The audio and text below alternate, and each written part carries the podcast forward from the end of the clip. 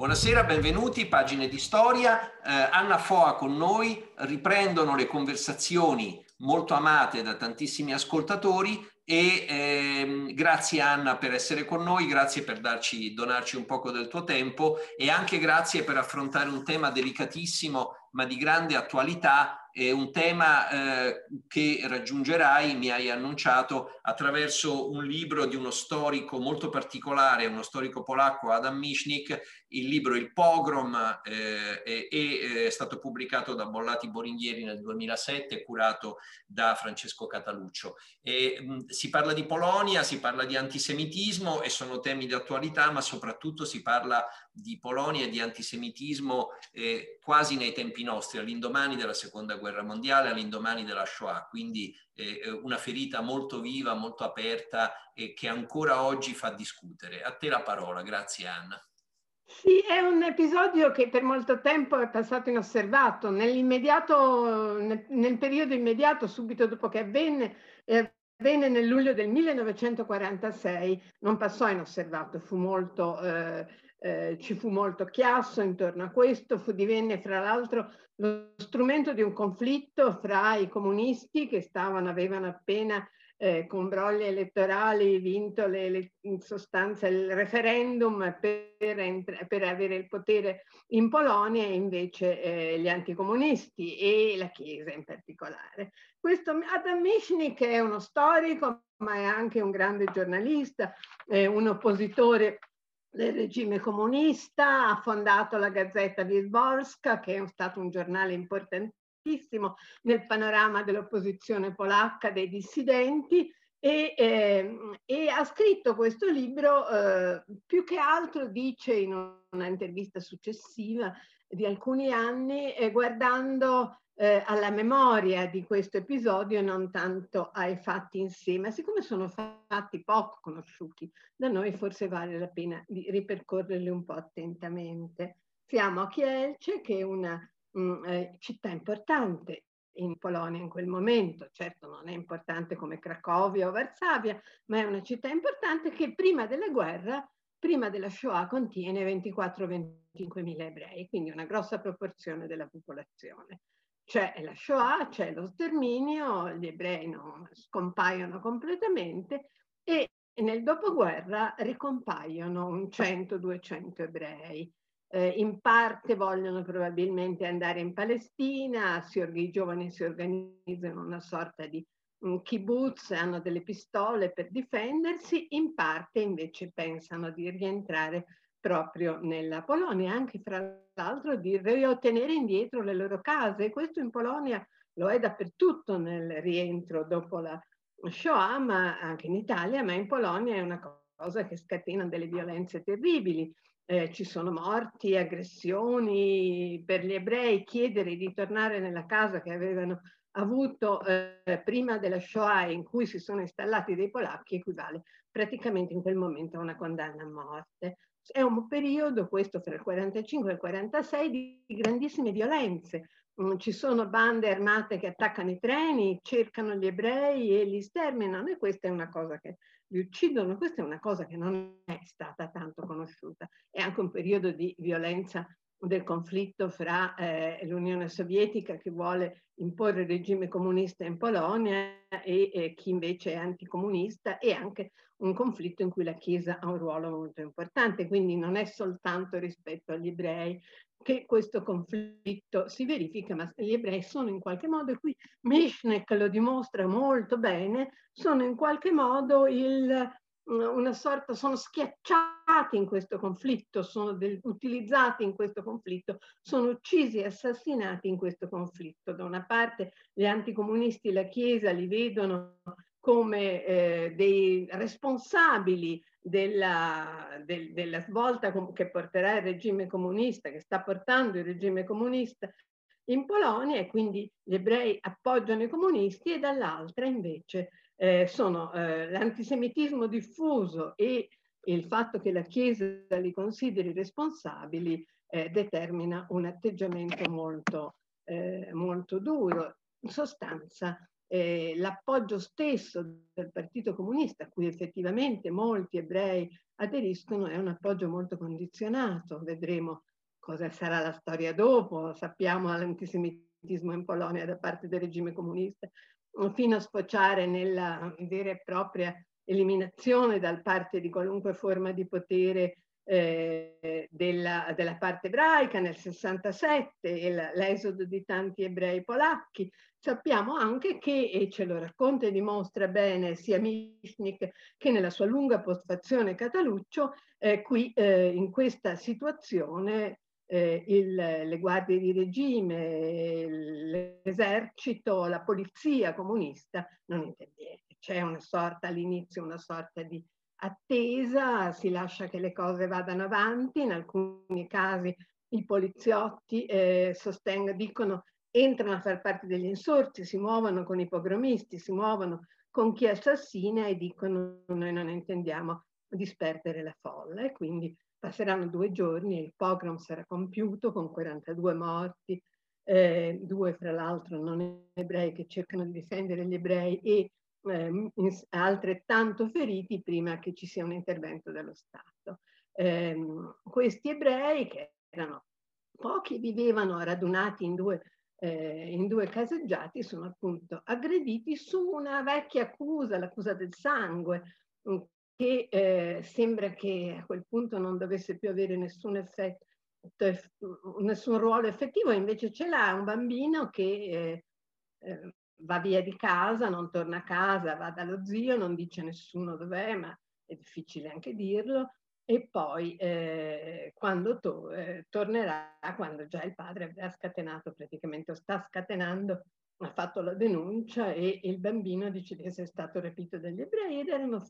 storie che circolavano e giravano, tutta l'accusa del sangue veniva ripresa a livello popolare, le testimonianze che abbiamo ci dicono che la gente che effettua il pogrom eh, è antisemita certamente, ma è antisemita e crede fermamente in queste cose che pensavamo che eh, al massimo fossero state eh, l'ultimo momento in cui sono state riprese è quello in cui il nazismo le ha ritirate fuori, ma poi pensavamo con la Shoah avessero perduto ogni, ogni significato, invece no. Eh, ora, cosa succede praticamente? Mishinik ce lo racconta e devo dire, Mishinik è stato un grande oppositore della, del regime eh, comunista in Polonia, è stato legato a Solidarnosc, è stato uno dei dissidenti, si è mosso moltissimo e ha, ha combattuto coraggiosamente e non la, non la canta, non, non, non, sottovaluta le responsabilità anche dei comunisti, dice che ci sono responsabilità fra l'organizzazione per esempio delle comunità ebraiche rimaste in Polonia per esempio analizza una dichiarazione di un rabbino polacco, eh, Kahane, che dice eh, che praticamente accusa la Chiesa e eh, i pogromisti. È vero, però eh, tace sul fatto che eh, effettivamente le eh, comunità ebraiche hanno appoggiato questo processo di vero e proprio colpo di Stato che porta poi all'avvento dei comunisti al potere in Polonia, ma d'altra parte c'è anche il racconto eh, molto impressionante ai nostri giorni, direi, di come la Chiesa reagisce a questo. Tutti i vescovi eh, polacchi mh, mm, sostengono che la colpa è, de è, degli ebrei. La colpa è degli ebrei, gli, chi li ha assassinati, certo, non si uccide nessuno, ha compiuto qualche cosa che non andava fatto, però sono stati eh,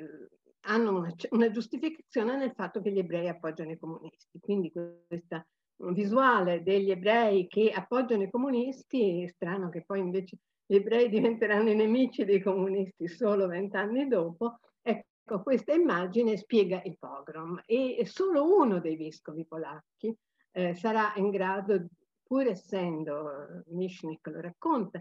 personalmente non certo favorevole agli ebrei, l'antisemitismo è diffuso in Polonia e le cose che, le, le testimonianze che cita Mifnik e le cose che dice sono abbastanza impressionanti su questo per il 46, c'è quasi come se i polacchi vedessero che gli ebrei hanno la colpa della Shoah, che la colpa della Shoah è tutta degli ebrei e quindi cos'altro vogliono? Non sono stati uccisi abbastanza, non è stata portata a termine lo sterminio, vengono anche a richiedere indietro nelle loro case, non si vergognano di questo, quasi come se eh, la colpa dell'antisemitismo che tanto ha contribuito poi, almeno in Polonia, alla Shoah eh, con denunce, certo anche con sostegno della popolazione, a, da una parte della popolazione agli ebrei, come se la colpa diciamo della Shoah fosse degli ebrei. E questo forse è la cosa che è più impressionante in questa immagine, che viene fuori dall'immagine di Mishnik e della sua analisi della Chiesa e della, delle risposte dei vescovi e che viene fuori anche dall'interpretazione, dalla rilettura che eh, Cataluccio dà di questo eh, processo, diciamo, di condanna e di eh, appoggio. In sostanza gli ebrei sono una sorta di strumento nella lotta tra eh, il potere eh, comunista, i sovietici e eh, coloro che gli si oppongono, in particolare la Chiesa. Sono schiacciati in questa cosa e il pogrom viene giustificato, poi ripreso dai, dai, dai, dai comunisti che eh, fanno dei processi, ci sono nove condanne a morte che sono eseguite dei, eh, di coloro che hanno eh, attuato concretamente il pogrom, però eh, stranamente non vengono indagati i poliziotti e tutti coloro che hanno lasciato che il pogrom si compisse o che invece hanno collaborato addirittura al pogrom. Quindi il pogrom viene visto dai comunisti come una manovra della Chiesa e degli anticomunisti per eh, rifiutare il, la, la, la, quella che era la, scelta, che i comunisti chiamavano la scelta della Polonia di un regime comunista e dall'altra viene, eh, la colpa viene attribuita agli ebrei in quanto eh, fautori del comunismo. Quindi siamo questo è il livello di discussione politica, diciamo, di interpretazione politica, Chiesa, eh, Partito Comunista e eh, regime comunista e dall'altra parte eh, eh l'opinione anticomunista e, eh, e nazionalista. Eh, cosa, cosa, succede in tutto questo? Mischnik anche, il libretto di Mischnik ha anche il valore di, di di, di, di, portarci dentro questo mondo, eh, cioè eh, è un mondo completamente sconvolto quello degli ebrei che tornano, sono pochi, pochissimi, eh, vivono in, in un modo precario, sanno che possono essere ammazzati da un momento all'altro, hanno qualche pistola per difendersi perché pensano che ormai ci si debba difendere, non, non sanno cosa fare, sono pochissimi quelli, il program di Chiesa tra l'altro ha l'effetto di accelerare l'emigrazione degli ebrei dalla Polonia. È, è, un, un, è un caso dirompente, è un caso che nel 1946 suscita un grande scalpore proprio perché si inserisce in questo conflitto fra i due mondi, nella, nell'ambito della guerra fredda che inizia, e comunque eh, perché accusa la Chiesa polacca di essere antisemita, che sembra dalle frasi che cita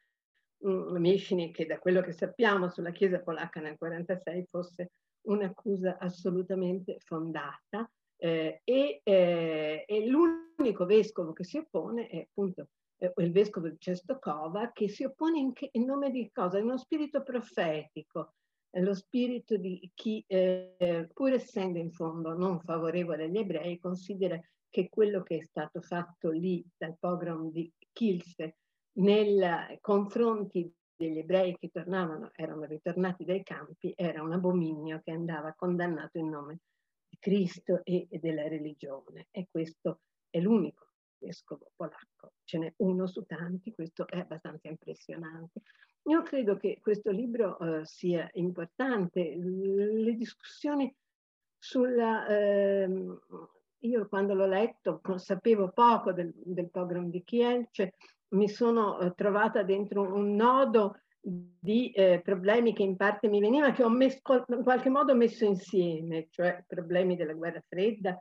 e della sovietizzazione della Polonia con i problemi invece dell'antisemitismo polacco, eh, su cui avevo poco riflettuto, questo certo era un problema mio, ma comunque credo che come me molti altri hanno poco riflettuto su questi temi, soprattutto adesso che c'è tutto questo dibattito, ci sono i libri dello storico eh, polacco d'origine che vive in, eh, negli Stati Uniti e in Canada, non ricordo veramente, Jan Gross, che eh, ha parlato appunto di, eh, di, ehm, dell'uccisione dei